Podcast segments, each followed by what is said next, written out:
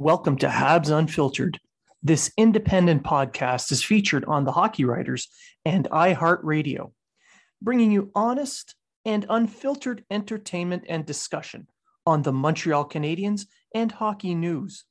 Your hosts, Matt Smith, Treg Wilson, and Blaine Potvin, are proud to be one of your trusted sources. If you are talking about it, so are we. All that glitter and all that gold won't buy happy when you've been bought and sold. Welcome to the new and improved Habs Unfiltered with less filter, hosted by Blaine Potvin, Matt Smith, and Treg Toxic Wilson. We provide you, our listeners, informative, honest discussion and entertainment about the Montreal Canadiens, hockey, and sometimes bad life advice. Stick around, we will be right back with a jam packed and entertaining episode. On your own, are you gonna get losing your And welcome back to Habs Unfiltered, episode number 71, I think. I think we're at 71 or 72. We're in the 70s anyway. It's going pretty good. I'm joined once again by Matt Smith Good afternoon. and Blaine. He's finally home, Potvin. Yay!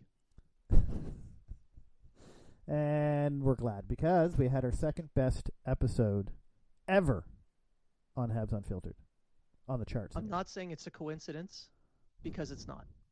I wouldn't bring it up if it wasn't a coincidence, and it's strictly a coincidence, right, Matt?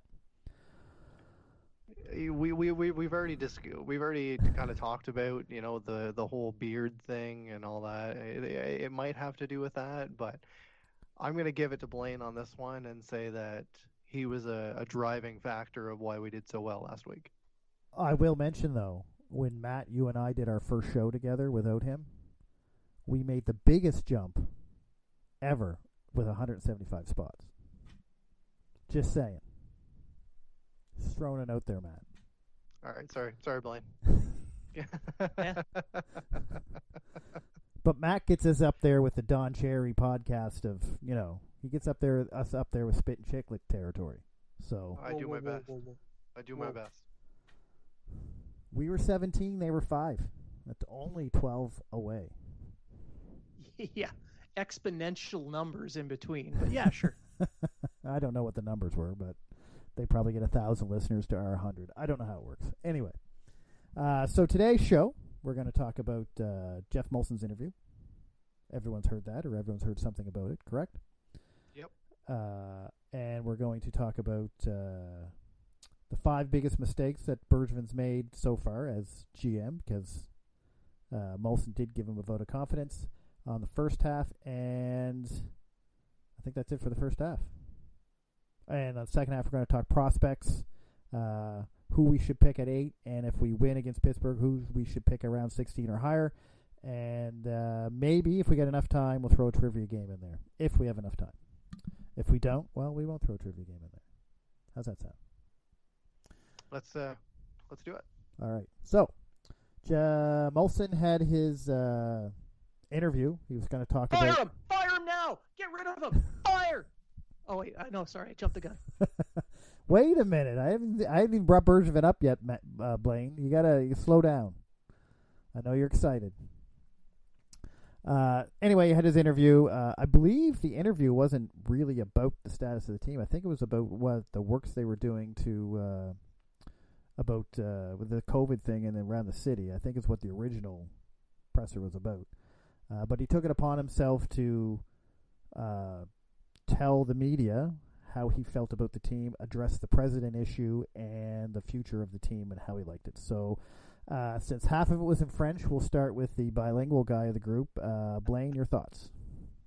Uh, I thought he did well. Matt?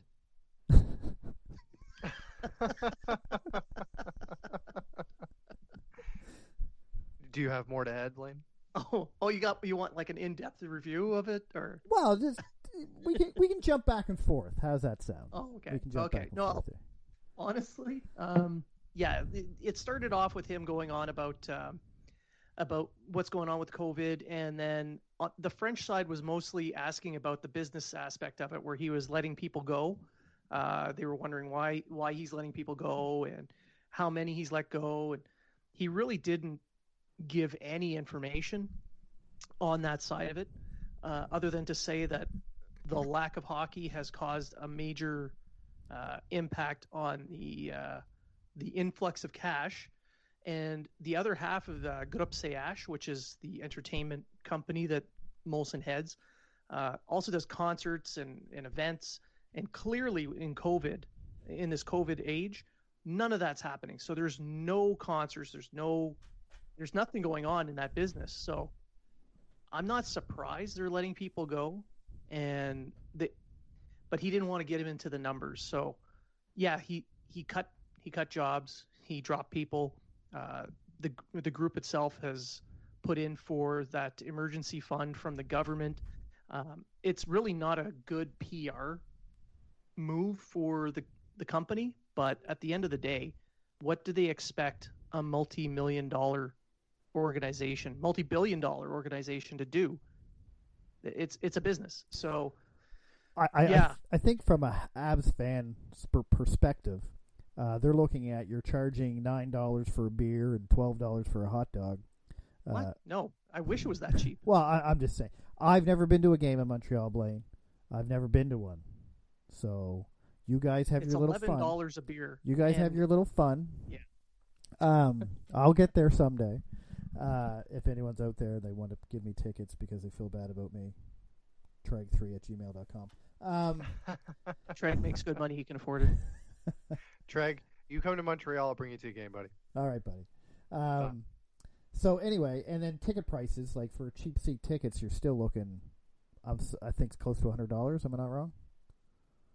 Uh, if you're if you're buying them direct, you can get tickets for twenty five bucks, but you got to be uh, you got to be jumping on those. It's usually the resale cost, so it goes through like uh, I'm going to name SeatGiant.ca where you get the cheapest tickets because they are still one of our partners. So when they start having games again where you can buy tickets, go to SeatGiant.ca and use the promo code Habs Unfiltered and save thirty percent on your fees. But yeah, it's the um, it's those those companies that bring the the cost up a little bit. So yeah, you're looking at a hundred bucks for a cheap ticket. So I think that's what the fans are saying. You're making all this money from, and you're saving all this money on cap space because you never spend it, even though that's a different type of budget. But anyway, we won't get into that. Um, and that Molson doesn't care about the team; he only cares about making money. Um, but you're absolutely right. A million dollar company, in order to stay a billion dollar company, if they're going to lose, they're losing a ton of money. A ton. Like if there's Yep. no concerts, there's no hockey, there's no anything. I mean, does he still he still owns Molson Beer? I'm assuming. Um, Yes. So all the money he's making is off his beer, and maybe And whatever whatever small. Gonna be honest, that beer is not that great. No, it's not. It's Molson. It's kind of shitty. But uh, oh, Molson Ex isn't bad. What? I don't mind. But uh, and so yeah, he's gonna have to ask for a handout, and uh, it's no different than Bombardier or SNC Lavalin or any of these other multi-billion-dollar companies. Because if they don't have the money, then guess what? They may have to leave. Although Yeah, so- uh, well, and here's the thing: the, the people are thinking more uh, with their their hearts than they are with their heads on correct. this. Yeah. there's that side of it. So the business side, uh, most of the French media that were going on about that, um, that that's the angle that they're using because they, it's it's big news in French media, but uh, the hockey side of it was more uh, towards uh, guys like uh, Renaud Lavoie from TVA. He was he was more onto the hockey side, just like uh, the English media, like uh, Arpon Basu and uh, Stu Cowan and, and that crowd there. Except Arpon went with a different tact. He kind of he stuck to hockey a little bit, but it was more the social justice thing that he was he was covering. That was his uh, his angle at that press conference. If anyone saw uh, listened to it or watched it, they would know what I'm talking about. especially if they've read Arpon's latest uh, article on the Athletic. It, it, had less to do with the the the hockey side, the on ice stuff, as it did with uh, off ice political leanings of the organization, of players, that kind of thing. So you're talking about Ryan Poehling and stuff like that. Uh, yeah, yeah, yeah. Okay. I mean, we can get into that if you want. I'm going to switch to Matt because he's been quiet over there, like a like a little mouse, and oh hey guys, I want him to feel involved. So, uh, so for me, the uh, the things that stood out, um, obviously he talked about um, the president of hockey operations. Um, there was a big rumor out there well, that Damphousse is being hired anytime now. So yeah. that that's there was a big rumor, and it seems that that's all it was. He addressed that right away. He said that uh, you know I'm the boss. I've got all the confidence in the world in Bergevin. We don't need a middleman. He talked about other um, other teams and not them not having it. So why would we have it? So it looks like it's just going to be a rumor for now. Um, another thing that, that was brought up is that there's a plan to create a third jersey. That's actually exciting news because people have been looking for a third jersey for Montreal forever. Even though I don't mind the retro jerseys that they bring out, they're kind of a third jersey. They they are, but it would be nice to to get something, and and I hope they don't go, you know, some sort of artsy type thing. I hope they keep it uh, correct to the Canadiens, to the logo, to the history of the team, etc. And uh, you know what? There's there's some people that are saying that they might even have a um, the alternate jersey might even be a white jersey that they wear at home, kind of like what the Sabres did. There, there's a blue one going around as well that looks pretty sharp. Yeah. So. But these are all these are all obviously concepts that people made, so you never know what they're going to come up with. But yeah. let, let, let's let's hope that it looks nice, whatever it is. So, so um, Go ahead. No, I was just going to say, if you got more to say, because I just going to ask you a question. That's all. If you got more to say, you might as well continue. Um, another thing that just kind of stood out for me is, um, well, there's two points. One's on the playoffs, and uh, he said um, when they when he was asked about the playoffs, and he said, uh, "I never give up hope." Is this team built to win the Stanley Cup? I don't think so, but anything can happen in the playoffs, which is which is true. Mm-hmm. Now he took flack for a ton of people he he took a lot of flack for that because then they said he had no he confidence in the he team. Did. But he did. Yeah, I agree. But it's the same and, uh, people. truthful. It's a, I was just gonna say, Blaine. It's the same people that bitch and complain that Montreal lies to them about everything. So at least he's not lying.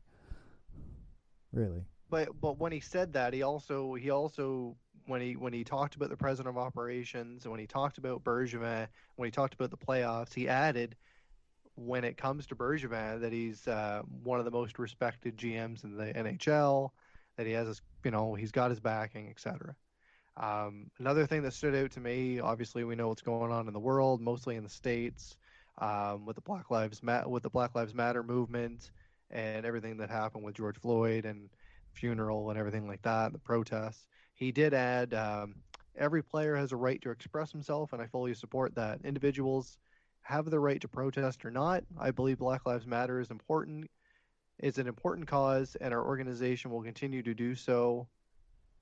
Say that one more time. Sorry. We'll continue to do what it can to make things better for the next generation.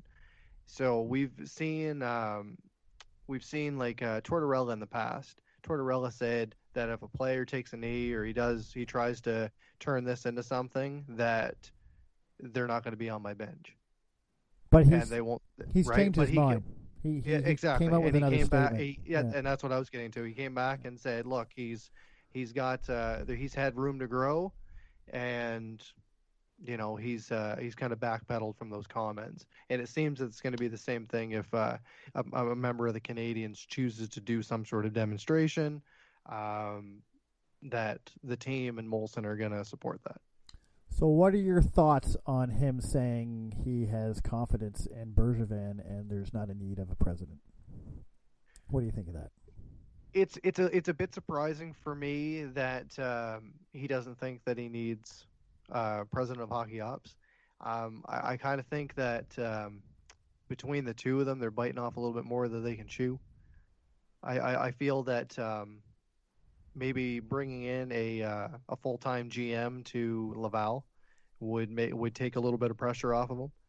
Um, I feel that um, bringing in a hockey operations uh, president wouldn't necessarily be a terrible thing because it'd be someone that has hockey knowledge that they can bounce ideas off of, and um, we've seen it work in the past for other teams. So I, I can't see it being a a terrible thing. What do you think, Blaine?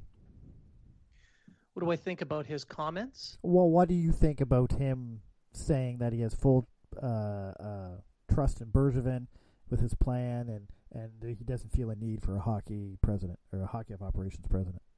I don't know why this is a, a surprise to anybody. Why would they be surprised? He's not going to come out and say, you know what, I'm a complete failure at my job. I'm going to fire myself and fire this guy that I've trusted for eight years. You know what? All these Twitter, uh, these people adding me on Twitter has convinced me. Like, come on, seriously, guys. Okay, so- Anyone who thinks he's going to change his mind over a couple of friggin' tweets, uh, you're you're delusional. I mean, he might be delusional in thinking that Bergevin's the right guy for the job, or not. But he's still the president. He's not going to fire himself and replace him with someone else. Let's just imagine for a moment that he came out and said, "You know what? You're right. I'm going to hire someone to take my spot as president." Do you, eh, but he still trusts Bergevin. So whoever he hires, he's going to tell him, "You have the job, but you're keeping my guy." He's not going to say, "You know what? Yeah, free reign. Fire the guy that I trust." No, Okay, so what No, are your so- thoughts then?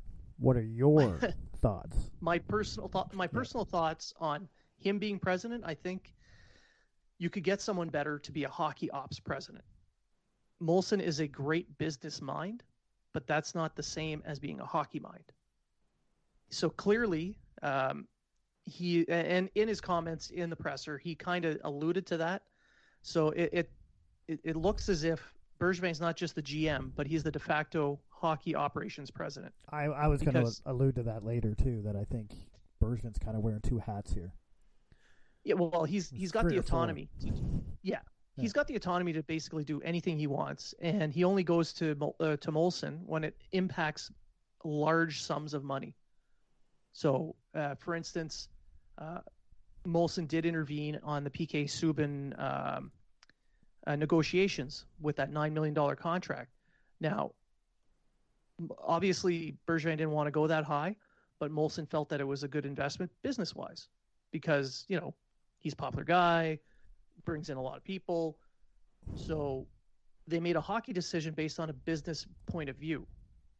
Now, some fans were happy that that happened. Um, I'm glad they kept PK, but at nine million dollars, that kind of at the time the cap wasn't anywhere near as high as it is now, so that that kind of hurt a little bit. And it would have been nicer to see a lower cap hit, but that that's just one instance really, I think it's the only one where Molson has intervened public uh, that people knew about, and it, it just shows that Bergevin has convinced Molson of whatever plan he's running right now, and Molson gives him the autonomy to do it.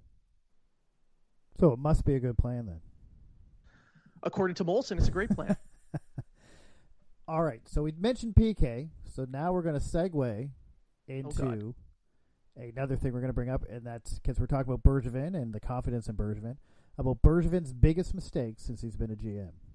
Now, one of us three wrote an article about this for the hockey writers. It I- wasn't me. I won't name any names, but Matt doesn't write at all, and Blaine and Blaine didn't write this. So, but I'm not going to name any names. toot toot.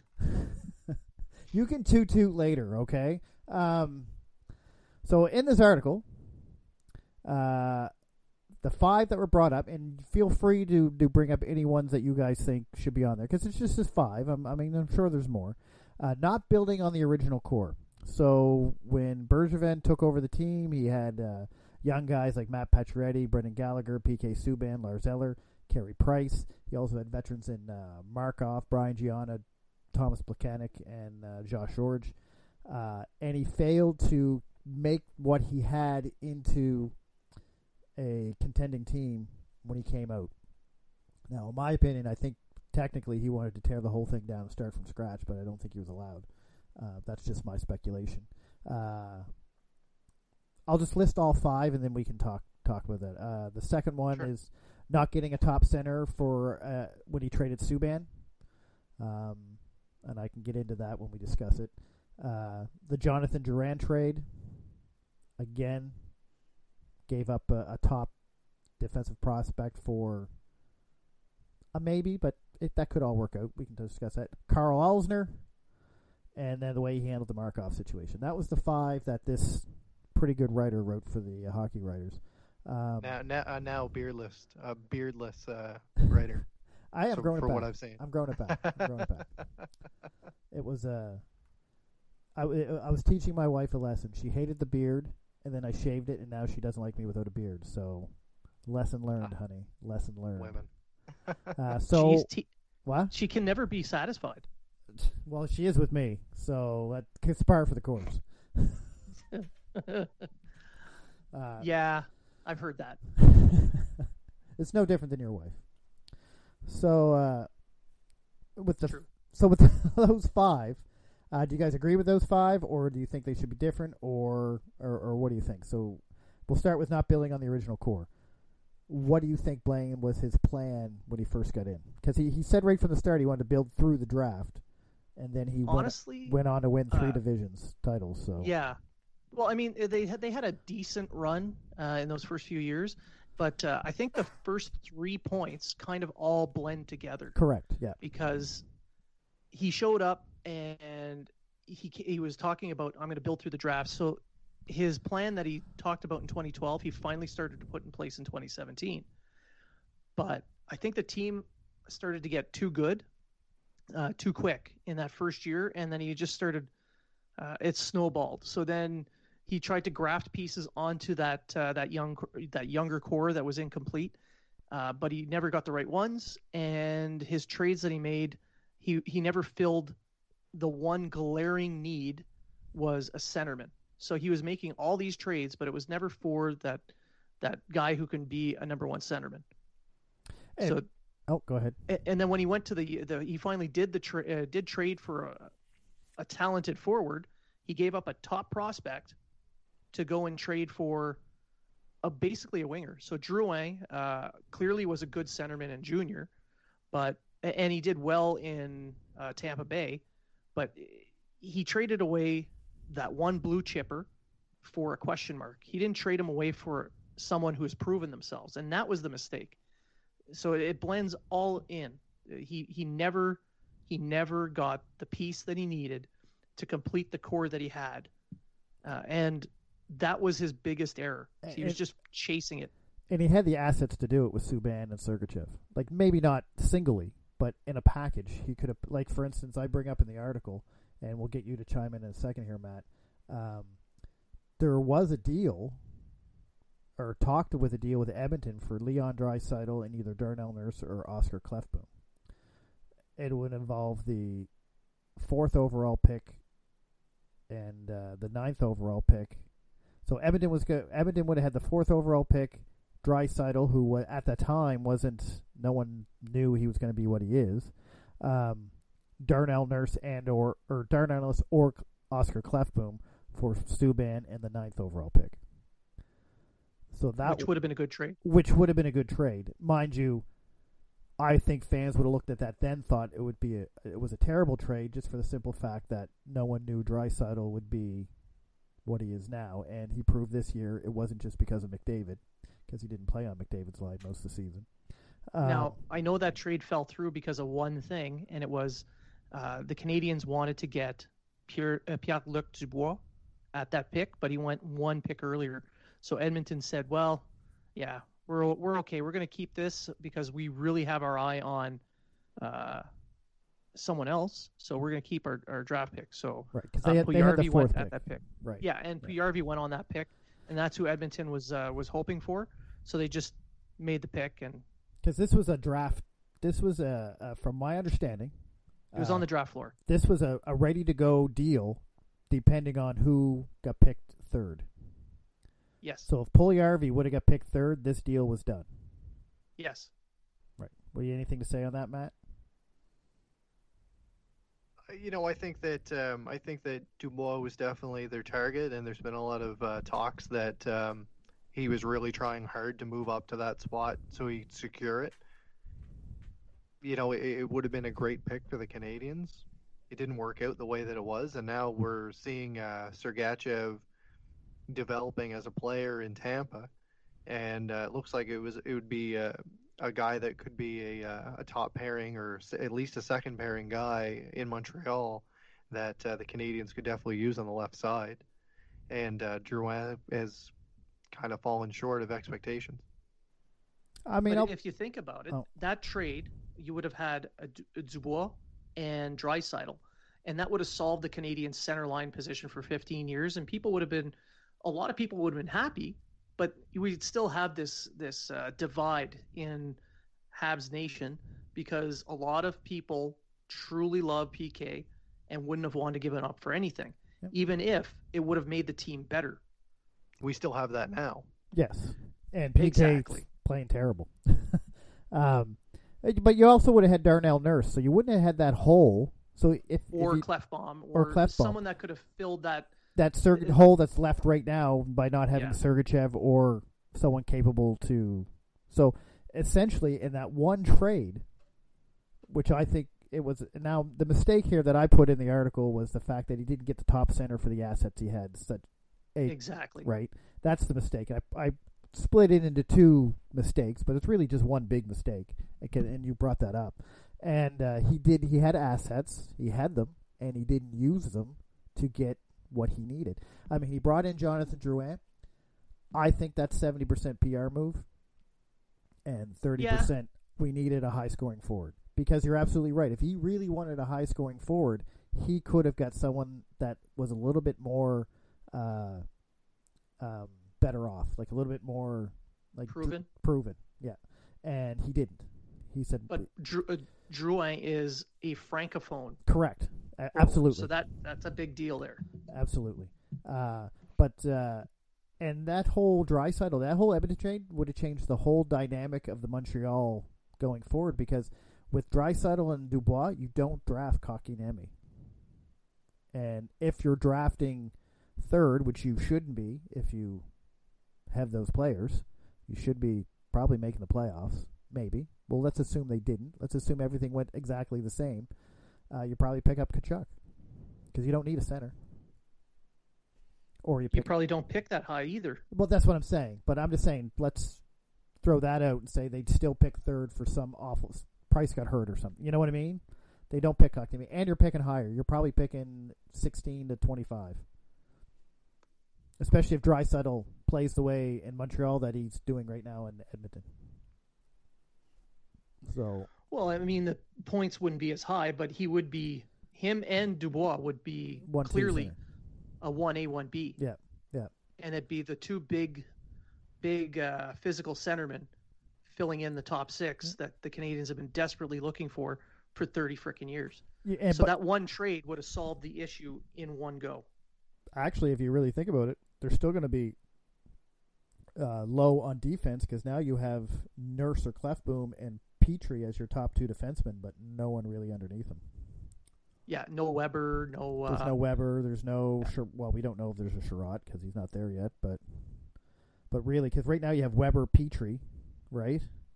Instead of having two righties that are your top guys, you have righty and a left. I guess you're about the same. You're about the same, really. You just have There's a lot of what ifs in there, but Yeah. the, the bottom of the, the bottom line is that one trade would have given up a proven top pair defenseman, but in return would have gotten themselves uh, uh, someone who can fill in some of those minutes on the blue line, as well as two players who Mhm. become first, uh, who can become first line centermen. exactly. So So it, it would it hurts to give up something of value, but in the in return you're getting a lot of value. Like it, it would have it would have filled the hole that was desperately needed to be filled. Yep. exactly. So and really, that's. oh, go ahead. Yeah. And That- that's his biggest problem. That's his He's biggest problem. He's constantly chasing the centerman, but never getting them. And now, well, actually, now he has three problems. He doesn't have a centerman. He doesn't have a left wing defenseman, a top line left wing defenseman, and he doesn't have a backup goalie. But anyway, Yeah. But I'm a Bergevin supporter, so that doesn't mean Yeah, it's anything to me. disgusting. I mean, my God, how can you do this? You're so biased. I know because Bergevin's just the perfect GM. Uh, the other two mistakes we'll get into, we don't really have to go over them too. Karl Alzner, that ended up being a mistake, and the reason I think it was a mistake is because he was a healthy scratch in the playoffs, and the pro scouting and the Habs should have known that this guy was not going to be a minutes eater in Montreal and play. He wasn't going to be their their uh, solution to the left side at 4.6 million. Uh, so I don't know if it was a mistake on Bergevin or a mistake on the pro scouts, but either way, both of them got it wrong. Now he's the highest paid AHL player. And then the Markov situation, which we all been over many times. And anyway, Matt, you're pretty quiet. What do you think? Do you think Alzner's an all star, or do you think we made a mistake? I think that they made a mistake on the length of the contract and um, obviously the uh, the total number of dollars that were thrown into that contract. Um, you know, I started off when he came to the team, and I was skeptical that he could uh, bring some value to the team. You know, big body guy, um, played in all situations, um, or played all defensive situations with the Capitals, but it just never worked out. And um, now I'm, I'm I'm really hoping that um, a team uh, will reach out and you know take him off the Canadiens' hands. I I, I think that he's uh, he's paid his dues in the AHL, but there's no spot for him right now in the NHL. So I'm, or at least not with the Canadiens. So I'm hoping that uh, you know he'll find a home in the NHL, just not with the Canadiens. Know who made him look really good? No, Jolson. Just throwing that out there. That's true. All right. Well, and, and oh, on and, and then and then on the Markov situation, I'll just just touch on that really quick. I don't believe that uh, it was handled the way that it should have been. Um, it would have been great to see his uh, his thousand games with the Canadiens. Now we're obviously never going to see that, and um, I guess we'll I guess we'll wait and see if uh, we ever see anything from Markov again when it comes to the Canadiens. There's uh, still people that want to see his uh, number retired, and we've talked about that before. Um, hopefully, going forward, you know, we won't see something like that happen for a player that played for so long with the Canadiens. And uh, I'm going to add one to the list while I, while uh, I have your attention. Um, I'm going to add a number six to that list, as in uh, not signing Alexander Radulov. Uh, see, I'm on the side of this is more of a Rad. I think Radulov used the Canadiens to get himself back into the NHL. And you know what he he may have, Yeah. but I, I I think that there were some there were some uh, there were some great times that he had with the Canadiens during that first season. He brought a lot of fire to the to the lineup. He was you know lights out in the playoffs for the you know only six games that they were uh, that they were there, but you know having him on the roster would have solved a lot of issues. I, I- I don't disagree. I think my thing is, and I think Blaine may agree with me. I'll get back to him. Is I think Radulov had no intentions of going back to Montreal whatsoever. I, I don't think he did. I think he had intentions of making his money somewhere else in the NHL. What do you What do you think there, Blaine? Uh, yeah, I Unless it was a big contract, unless he got like seven, eight million dollars, I don't think he was coming back. yeah, and that's I think that's been shown now uh, openly that uh, a lot of people have dug dug deeper on this, and they've come back with uh, with stories uh, that they've released uh, in French media and English media as well, where Radulov would have stayed had he gotten a much higher contract. So this is one of those: should you overpay a guy just to keep him? And when you have a 31 year old uh, winger, as exciting as he is, is he worth eight million or nine million a year for five, six years just to keep him there? When in reality, Radulov has proven himself to be uh, a mercenary. He he jumped ship from the NHL to go to the KHL so he can make more money, and then he did the same thing to come back to the NHL because the KHL wasn't offering him what he wanted, so he came to the NHL to make more money. And, and as a professional hockey player, that's what that, that's his right. He has every right to do that. So when he was offered the exact same contract in Montreal as what he signed for in Dallas, of course he's going to sign in Dallas because Dallas has almost no taxes. They just have the federal tax, no state tax. So he's he's ahead of the game by about eleven million dollars over the course of his contract. And to make up that difference, Bergevin would have had to obviously really overpay. And at the end of the day, the cap situation would be a huge issue. Uh, are you worried? You'd be worried about his play starting to fall off near the end of the contract, and so I think the better decision for Radulov was to leave anyway. Is it a mistake on Bergevin's mistake? Wasn't not signing him. His mistake was the whole take it or leave it attitude that he took with uh, Markov and Radulov in the in those negotiations. I think with That's Mar- the mistake. with Markov, he treated it too much like a business instead of like, you know, you don't treat a legend and a fan favorite like Markov. Yeah, like a but business. Markov made mistakes on that too He did, because he didn't and- use he didn't use a, a, an agent. He went at it himself. and he so took it personal. He did, and he mentioned that. He said, "Yeah, I took it a little too personally, and that changed things." So the blame is spread out a little bit there, but that is a mistake on Bergevin's part. Yep, And the agreed. whole take it or leave it stuff that he pulled between the two of them, that's a mistake. Yeah. But si- not signing him, I don't think was the mistake per se. Yeah, Matt. No, just kidding. I, I know my I know my place now. Uh, next next segment next segment please. All right, so I still love you, Matt. Thanks, buddy. I think you're cool. Anyway, uh, we'll end it uh, here. We'll end this segment here, and we'll go to a few commercials, and we'll talk stuff, and we'll hopefully make another twenty cents off this show with the commercials that we put in. Uh, anyway, we'll be back after this. See you after the commercials. Do you have a problem getting big city slams? Are you not getting the gains at the gym? Well, don't mortgage your future on rental supplements. Get Arms will get you the gains you need. Bergie Arms gets rid of all the bad attitude and builds better character so you can get the gains you need. Get Bergie Arms. Bergie Arms. Bergie Arms today. Not a real product. May, t- may make you trade your favorite player for a mountain man. Do not use if you're healthy, if you want it loyalty, buy a dog.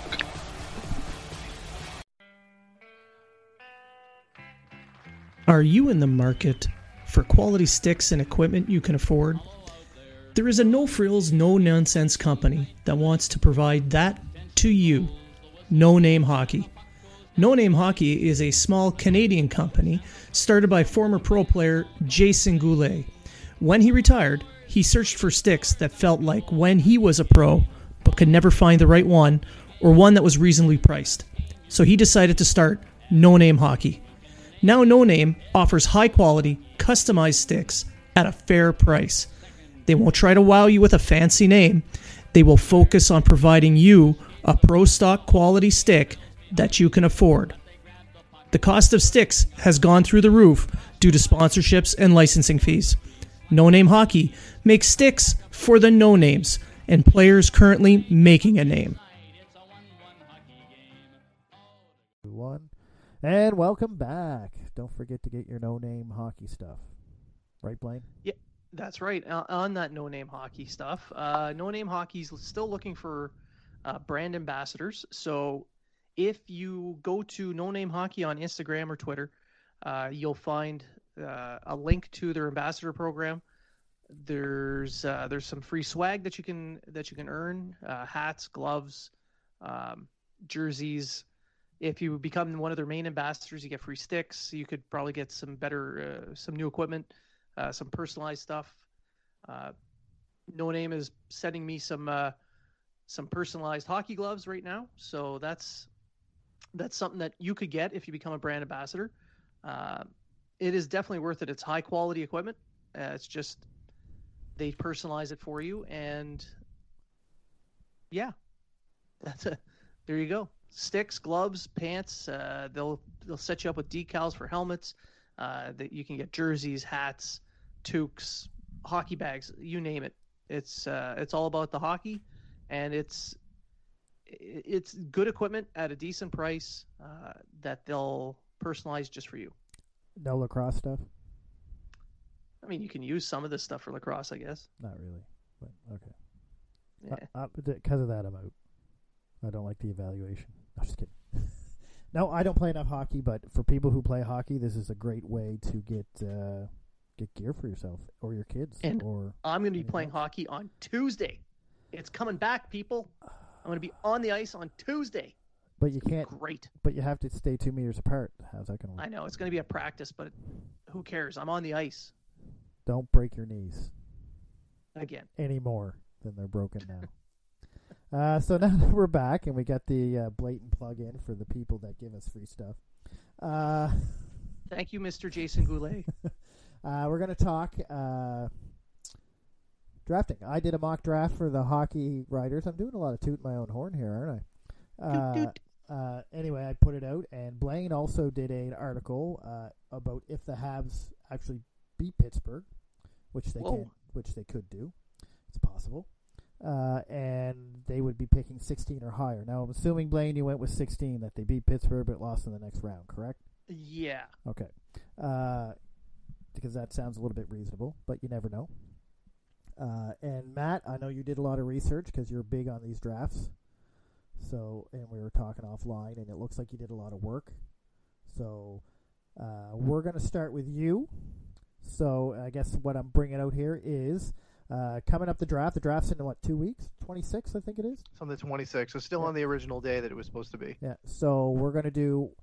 Give me your. We're gonna start off with our eights, and then we'll come back and go to on to our sixteens. Okay. So who do you got? Montreal picking eighth overall. So for me, it's uh, someone that I know you're very high on. It's Cole Perfetti. Um, he finished uh, second in OHL scoring this season, uh, 37 goals, 74 assists. Uh, the only person that he was behind is uh, Marco Rossi. Um, he caught my eye during the Hlinka Gretzky Cup. He scored eight goals and uh, four assists in five games. Like he was all over the ice, and I just kind of said, you know, who the hell is that kid, right? Um, in his annual assessment of NHL prospects, Craig Button stated he's the best hockey IQ in the entire 2020 draft class, and he compared him to a uh, Artemi Panarin.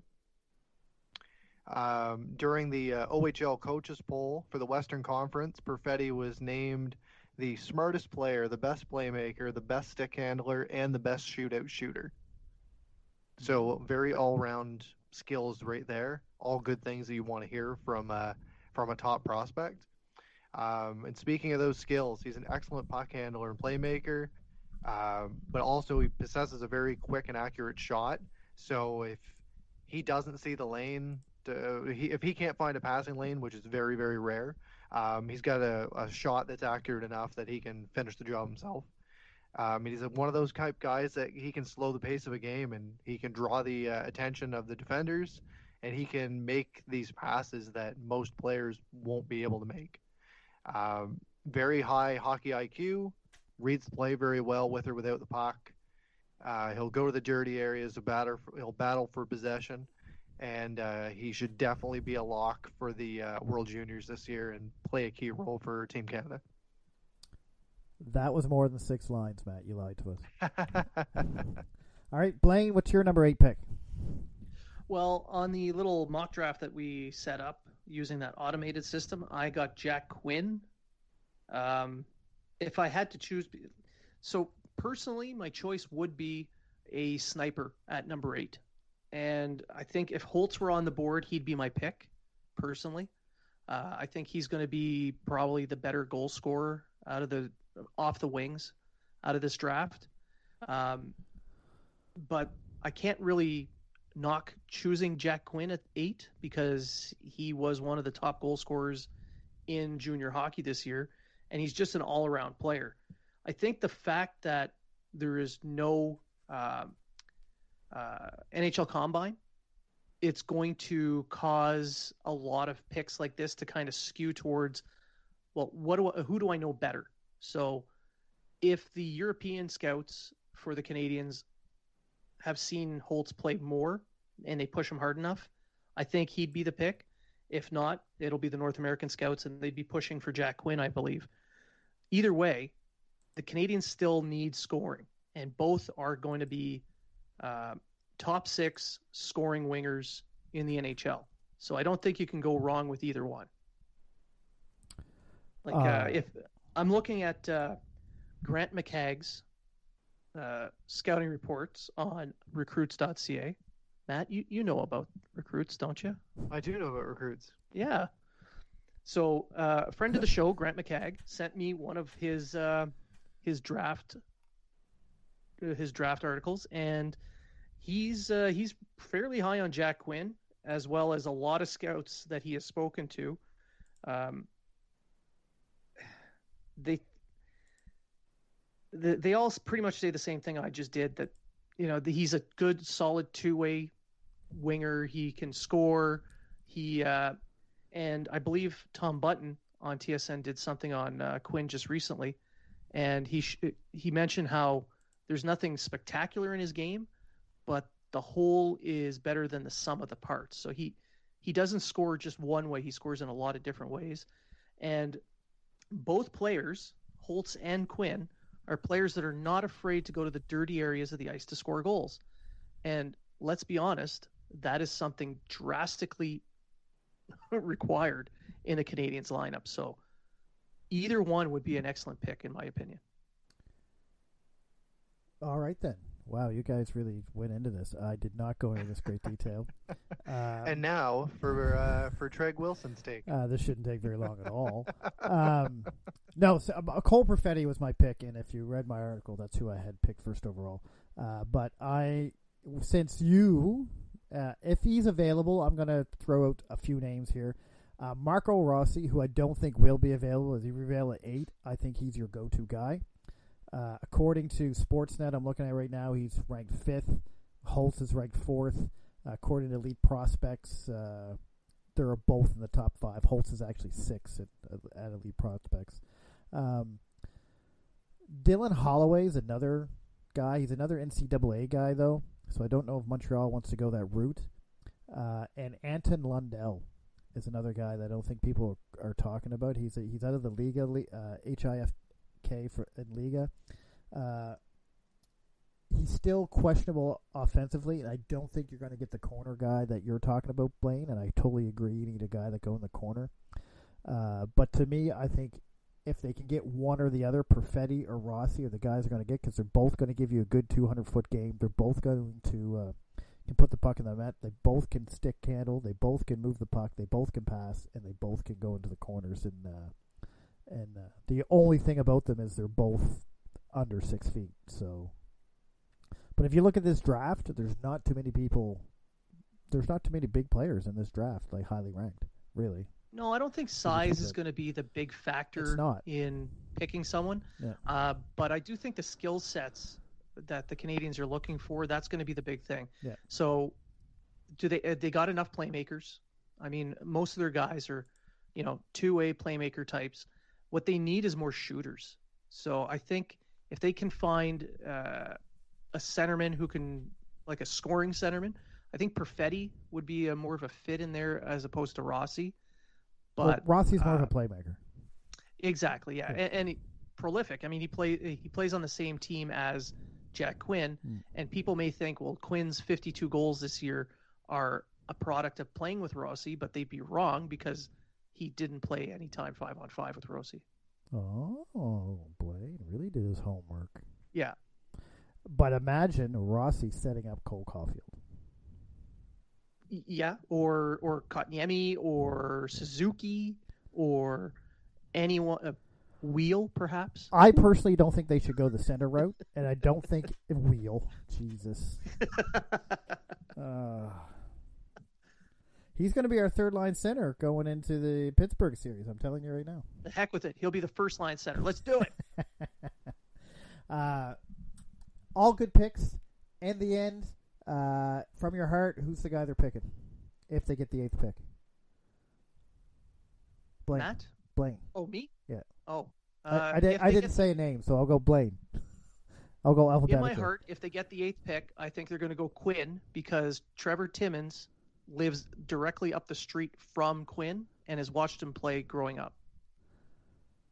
All right, so he's not getting Quinn. Uh, Matt. I'm gonna stick with uh, I'm gonna stick with Perfetti. Out of the, uh, you know, the consensus right now is the top four is gonna look something like Lafreniere, Stützle, Byfield, Dr- um, Jamie Drysdale. So that's gonna give you one of Perfetti, Holtz, Lucas Raymond, or Rossi. Which you can't go wrong with any of the four. in which you can't go wrong with it with any of those four. Um, however, I think that uh, Perfetti is going to be the guy that's going to drop into their lap, and um, I, I'd be happy with that. Another name that we haven't brought up is Lucas Raymond. He's a he's a possibility too. A slight possibility. I'm just saying. Yeah, yeah, This but seems a I've been hearing a lot of, uh, I've been seeing a lot of stuff online and uh, some uh, some draft talk on him, and I think it's more of a factor of people watching him too much, where they're starting to, they're they're they're picking his game apart. They're trying to find errors in his game. It's one of those things. So I think he might end up being one of those guys that slips a little bit. According to the hockey writers, he's number three in their Yeah. updated version, and uh, Perfetti's still at eight, with uh, Alexander Holtz actually going nine. So Holtz could be available. Would you take Perfetti or Holtz there, uh, Matt? It's uh, it's it's hard to say because they're two they're two completely different players. You know, one's a one's a two way uh, one's a two way guy that can play a complete game, and then you've got Holtz who's a complete sniper. So it's it, it's hard to say. I'd be happy with either one of them to be completely honest. Blaine. I, I would I would lean on to the skill side. Uh, you can teach someone to play some defense, and Holtz is decent defensively. Um, I've listened to a lot of uh, I've listened to his coach describe him on other podcasts. I'm not going to name them because you know they're not us. Um, We're not in a competition, Blaine. I know, but I'm I'm trying to remember the name of the podcast, and I can't at the moment. uh, I'm drawing a blank, so I'm not, I can't name them. Uh, but I, I don't know. Uh, I can't remember. But anyway, uh, I heard his coach speak about him, and he he spoke glowingly about his defensive game, how it has improved. So I would I would lean towards Holtz because scoring goals is at a premium in today's NHL as in any other time, and the Canadiens desperately need guys who can shoot and score. Speaking of people who are really good with uh, writing about draft and that, how do you think Matt would fit in with recruits? I think he'd be a perfect fit. I think he would be too. Anyway, just throw that out there. I think I think I'm going to send Grant a message and mention that to him. Yeah. Because Grant is a friend of the show. He is. He was on the show. We did an interview with the show not too long ago, as a matter of fact, Yep. before you went away for your thing, and very insightful. I subscribe to his recruits every year. Be Matt, nice- what do you think? What do you think, Would that Matt? be? s- Yeah. I think Grant does a great job with his uh, with his annual write up. To be honest, I, I also am a subscriber. I think it's a it's a very good tool to have for uh, anybody that uh, is let's just say um, involved with uh, with prospects as much as we are, and um, I highly suggest it to anybody to uh, to check it out and to see what he has to say. Jeez, you must have been great at dodgeball. Yeah, John. Jeez. Matt's like the. You should work for Trump. You should be his PR guy. Man, you make that guy look like a totally separate person. I didn't mean that in a bad way. I didn't mean I, I. I don't think you should be an asshole. I just mean you can make that asshole look like a better asshole. I guess. Well, hey, don't be comparing Grant to Trump either. No, no, no. I'm That way. saying Matt should work for Trump because of the way he No. spoke there, the the political correctness he used there. Anyway. Yeesh. Yeesh. All right, we're gonna on. move on. We're gonna move. Wow, two shows. We mentioned Brandon Kelly and fuck Donald Trump. What's going on here? We let you be in charge. and look at the viewer. Look at the listenership we're getting. Anyway, uh, going on next, and we'll start again with Matt. So at 16, Matt, who do you got?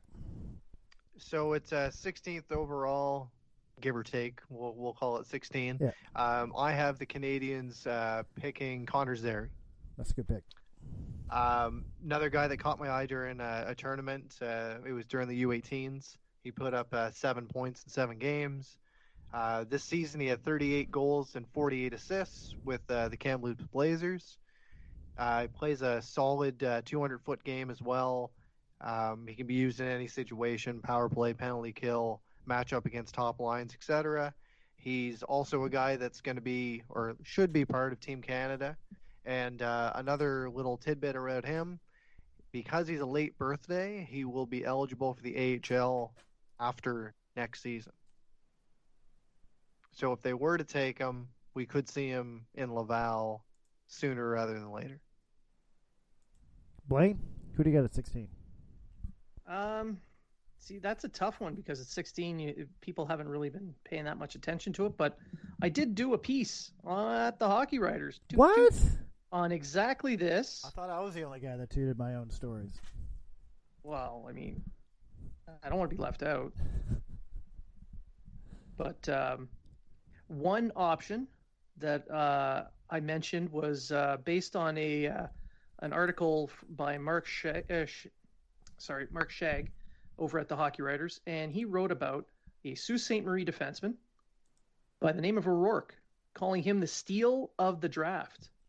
So at 16, you could always go pick up this six foot two, 200 pound. Uh, let's see, what is he? 200 pounds? Yeah, around there. Six foot, yeah, six two, 181 pound uh, left-handed defenseman. Uh, he put up some good points with uh, with Sault Ste. Marie.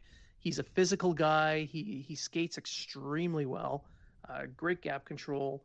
Um, his skills are. It's a pretty safe bet to say that he'll project as an NHL defenseman. So at 16, that's you know that's a fairly safe pick, and he might end up becoming a top pair guy. He could be the steal of draft at that point. Um, another guy I mentioned was Dawson Mercer.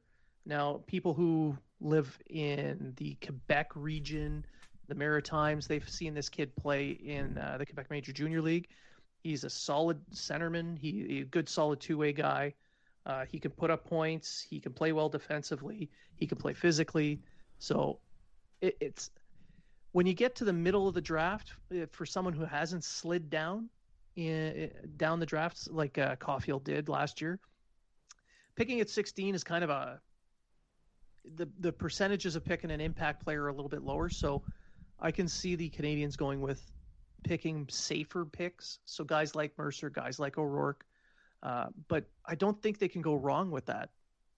You want good, solid NHLers from your picks. So I think these guys could step up. Mercer could become that middle six uh, centerman. He could be shifted to the wing, maybe play uh, play in a top six role. Uh, I know other people may mention Hendrix Lapierre. Uh, he is a highly skilled forward. Uh, people say he's a top five talent, but when you have three concussions in one season, that's going to cause some uh, cause him to slide. And I'm going to be honest, I would avoid drafting him just because of the worry and the concern that the next concussion would be the la- would probably be the last one, and losing a high end pick like that uh, will hurt the Canadiens in the long run. He's a guy that I can see maybe even slipping into round two just because of those uh, those injury uh, issues that he's had. Yeah. And um, they actually, if I remember right, yes, he had the concussions, but wasn't there like a slip disc in his neck or his back or something as well that attributed to some of this injury? Um, yeah, I've heard something about that, but I, I I'd have to research a little bit Right. more. And this and these aren't things you want to hear when you're talking about, you know, a 17, 18 year old. especially when you're using your first round pick on him. Absolutely. So I'd steer clear of him myself. Wouldn't it would not surprise me if he still went in the first round. But um, you know, the skill is there. We know the skill is there. But those health concerns are are as you said, a, a, a big red flag. Yeah, Huge yeah, red if- flag. If he fell to the Canadiens in the second round, yeah, it's a second round pick. They've got three of them. Give it a shot. Absolutely. You know, take a home run swing, but you gotta, you can't be, you got to be very careful with that 16th pick. If you've somehow beaten the Penguins and moved on, the, a lot of the fan base is already angry. If you miss on that on that pick, oh, they're gonna they're gonna Yeah, tear they're com- you they're coming for it. They're coming Oh, for it. yeah. Absolutely. But uh, I wouldn't be against using those three picks to move up into the first round again. So if the Canadiens can find a second first round pick this year, I think they'd do well. Absolutely. There, there is skill throughout the first round. It is a it is a pretty deep draft this year. Yeah, and and it, it, having the three picks in the second round is is a is helpful. They'll be able to find guys who can, you know, say someone like uh, I don't know, Kuznetsov. Uh, was it? I'm trying to pronounce his name properly. Shakir Muk- Mukema Doolin. the one, the one with all the letters. Yeah, he played for he played for Russia in the, yeah, in the under Ah, 18s. yeah. the That's one, pretty much the I one with all his- the letters. I can't say his name either. I know I- who you're talking about. But yeah, I I can't say pulled it. a Trege on that. Lukas Reichel would be a good pick too if you if you Yep. want to get a second one late, Yeah. or Hendrix Lapierre if you really like you mentioned him earlier. If you can get him as a second first round pick, Honestly, anyone who, if anyone slides, Yeah. that first second round pick that the Canadiens own is an excellent spot to grab one of those guys sliding. Because at this point, in the, uh, with the number of picks the Canadiens have put together in the last couple of years, which I think in the last, uh, counting this draft and the, uh, the two before it, the Canadiens sit around 54 to 56 picks. Take a home run swing. If you miss on it, oh well. Uh, it's a second round pick. You got two more, but take that chance. even Brendan Brisson could be a good pick, a late first round pick. Absolutely. Yeah. Did you uh, did you mention your uh, your pick? Uh... No, I have Sure. not. I was just letting you guys babble. well, we we would love to hear your 16th pick. My 16th pick, uh, I, I I cut it down to two, and I'm kind of going off the uh, the board here. Uh, I have uh, Rodion A- Amirov. Um, he is a six foot, 168 pound winger. Uh, he's played three in all three of the major Russian leagues: the KHL, VHL, MHL. Uh, he's a threat in open ice, and he's shifting and skate well uh, for his size. Although he isn't, he needs to thicken up. Uh, he's not a fast skater, but he knows how to to uh, get open, and he's a great passer and stuff. And uh, and he can put the puck in the net.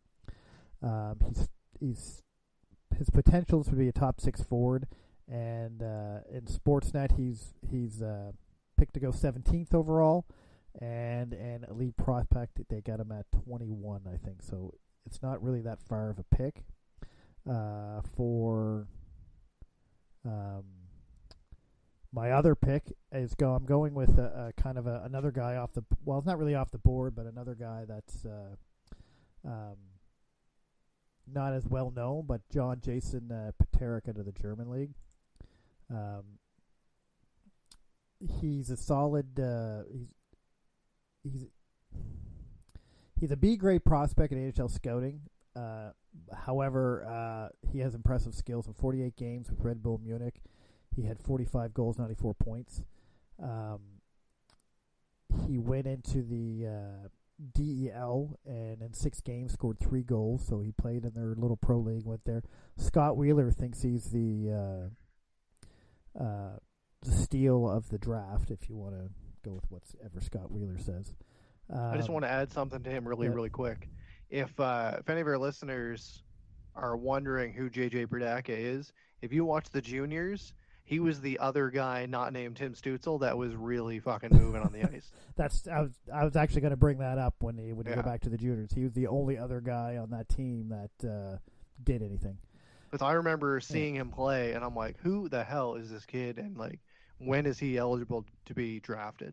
Because he caught my eye, and I had to look him up right away. Yeah. And uh, he's drawing comparisons to uh, to uh, to Patrick Kane. You know, so like I'm, you know, if you get a guy like that in the second round, or get a guy like that in the first round, or be able to move up with a second pick in the first round, you know, maybe uh, maybe you got to take a swing on that. Yeah, and uh, in his league, only two players in the past decade have scored more points than he has, and that's Stützle and Reichel. So he's So pretty impressive company. he's a, he's in pretty impressive company out of Germany. Uh, now, his draft is a mid first. He's going to be in the twenty five to thirty one range. Uh, he has a size issue. He's not really a huge guy. He's only 5'11", 192, but still, that's around six foot. So, um, yeah. So looking at that, it's. Uh, I think that's my pick. I went off the board. Blaine, you played safe, and Matt, you, you're you're the draft dude. So anyway, um, Well, seeing that everyone brought up two, I'll bring up a second guy really quick. And uh, for me, it'd be another. It would be a defenseman, um, highly competitive guy, physical, you know, plays with a mean streak, but can play the two-way game. And that's uh, Braden Schneider. Um, played for the Brandon Wheat Kings, alternate captain. Uh, Craig Button recently compared him to Jacob Trouba. Um, he's another guy that's going to compete for a spot at the juniors. Um, plays in all situations, and um, yeah, he's very you know very competitive player. Uh, very fierce on the ice. Doesn't give you a lot of space, and will definitely uh, put you on your ass if you uh, if you have your head down. Well, there you have it. I think either way, uh, the Canadiens are going to get a good player. Uh, I prefer they pick eighth and not sixteenth, but either way, I think they're going to get get a good player. I think, uh, uh, and I do agree with Blaine. I think they have to. Uh, I think they should use those second round picks and see if they can get another first round pick. Which is Or good. even- Yeah. Or even flip a couple of those picks and try to get some uh, somebody to that can help Ex- the team. right exactly. away. But here's the issue I have: as uh, they're doing this draft, or they're doing the lotto anyway on the 26th. Are they doing the draft on the 26th? Not doing the draft. No, they're doing the lottery. They're doing on the lottery. Yeah. Yeah. And the draft, from the what I've seen recently, from uh, I think it was on TSN, or the draft's going to be in October. Uh, the season, I think, phase three starts in July. Uh, they're hoping the season will start go August, September. The draft in October, with the 2021 season starting in November. So that'll be interesting. Anyway, It's gonna be it's gonna be so weird if the, when they have the draft because you're gonna look at players. For instance, guy like Cole Perfetti, I'll bring him up, or um, we'll even talk about uh, or Byfield. Um, some people think that Byfield's gonna jump into the NHL as of next year. No, Um, not likely. I I don't don't, think so. I don't think so either. But some people say that he might. I don't think um, anyone in same this thing. draft will, just because they don't have enough time to prepare for it. I think Lafreniere is the only one that's gonna jump into the league, jump in right away. Yeah, maybe, and yeah. with Byfield, it- my guess is he's going to go number two, and I think it's Ottawa that's going to have that pick. Yeah. And right now, Ottawa is doing the thing where they're letting the guys play in the junior, Yep. then they're going to bring them up for a year, and, you know, have a couple of years of seasoning before they join the team because they're they're in no rush. So Exactly. But the thing that kind of bothers me, or the thing that kind of throws me off to do with that, is we'll use Lafreniere. Lafreniere, we can assume is probably going to jump up into the NHL because he's probably going to go to Detroit. And um, with that being said, it's not like the OHL, the WHL, the Q, etc., aren't going to start up. So you're going to have a guy playing for a junior team and then all of a sudden you're drafted, so you're getting pulled off your junior team, and then going into the NHL. But we saw this before uh, during the lockout when, uh, pardon me, when Galchenyuk played most of the season with Sarnia and then jumped and joined the Canadiens. It's it's true, that's true. It's just it's just it's it's a weird situation because there's there's talks about uh, Lafreniere like going to Europe and playing professional hockey over there, and then waiting until he gets drafted and then going to the NHL. Like there's there's so many rumors out there right now, and it's uh it's something that you need to do your research on and you really need to read up on. Like even this uh, even this draft or this lotto that they're going to have on the 26th, like it's confusing as it is.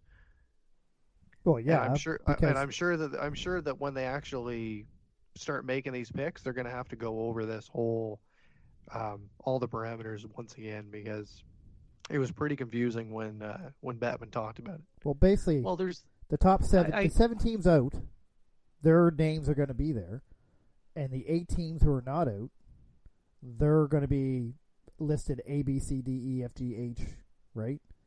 And Yep. then if you're depending on where you're ranked when you get booted out of the first round, that's where you'll slide in for the pick. So Yeah. if Montreal puts out Pittsburgh, right? Pittsburgh doesn't necessarily like say Montreal the, team A, which would be the bottom team, so we could say Montreal gets the third pick.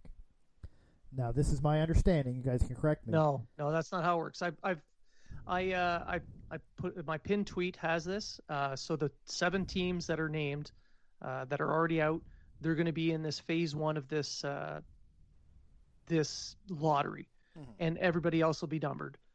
You know, like Team ABC, like you said. But the thing is, if one of those uh, unnamed teams wins one of the three picks, then there's a phase two to the lottery.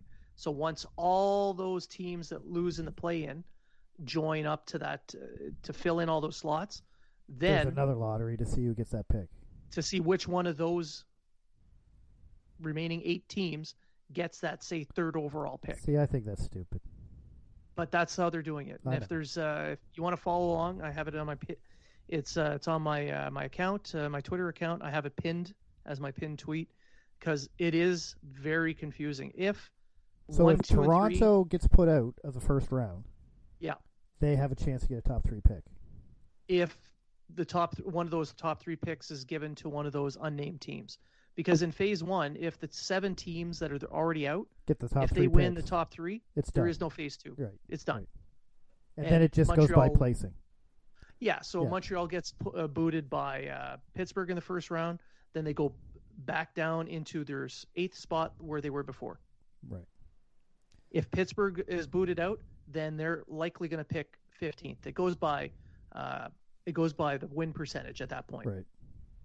I think that's how it should be. Period. I don't think there should be two differences to this thing. I don't. Well, I suppose they kind of have to, but Yeah, still, I still. we're I, gonna we're gonna see something very very um, confusing on the 26th. There's gonna be a lot of confusion. There's gonna be a lot of screaming and yelling, and that's just in my house. Okay. So, not to cut you guys off, but we're running out of time. Aw. And this is a whole other subject we can get into. Uh, yeah. you don't want to be pushing too much time, boys. Unless you want to. I don't care, really. But, whatever. No, we're good. Yeah, we're good. So, Matt, good picks. Blaine, Hey. good picks. My picks were okay, but I kind of went off the board. Uh, there was nothing wrong with your picks, honestly, and uh, the guys that you talked about, they they could all end up being solid solid picks. They might be a little bit off the board when it comes to a, a guy. on Tuesday, and that's that. And also, hopefully next week we'll debut our new show uh, called Habs Sit Rep, which is basically a standard weekly. These are the new the Habs news, the rumors, and any big news or rumors uh, with the Habs and the rest of the NHL. So thanks for listening. Uh, yeah, and that's the show. Uh, Blaine, Matt, anything to say? Uh, thanks always to all our listeners, and uh, thanks for all your support. Blaine. I have to echo what Matt said. Thanks a lot, guys. Okay. Yeah, I'll say the same thing. Thanks, guys, and hopefully uh, you'll hear us again on Tuesday.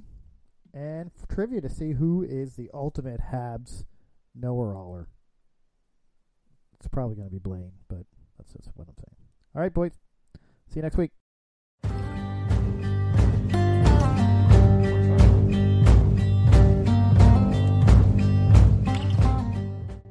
And that concludes another episode of Habs Unfiltered. We would like to thank all our listeners, old and new, for joining us. We hope you were informed and entertained. And always remember if you are talking about it, so are we.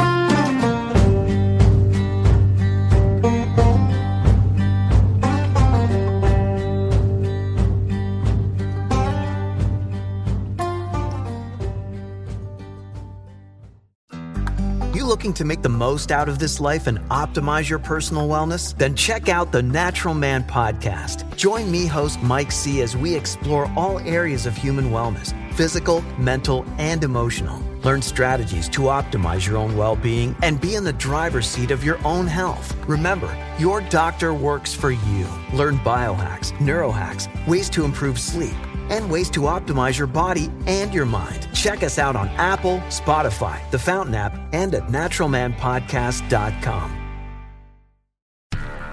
Do, Did, Will, the Story of People podcast is now available on the Crier Media Network. The first five episodes are here and feature some incredible guests that fit into one or all three of those categories. Ready?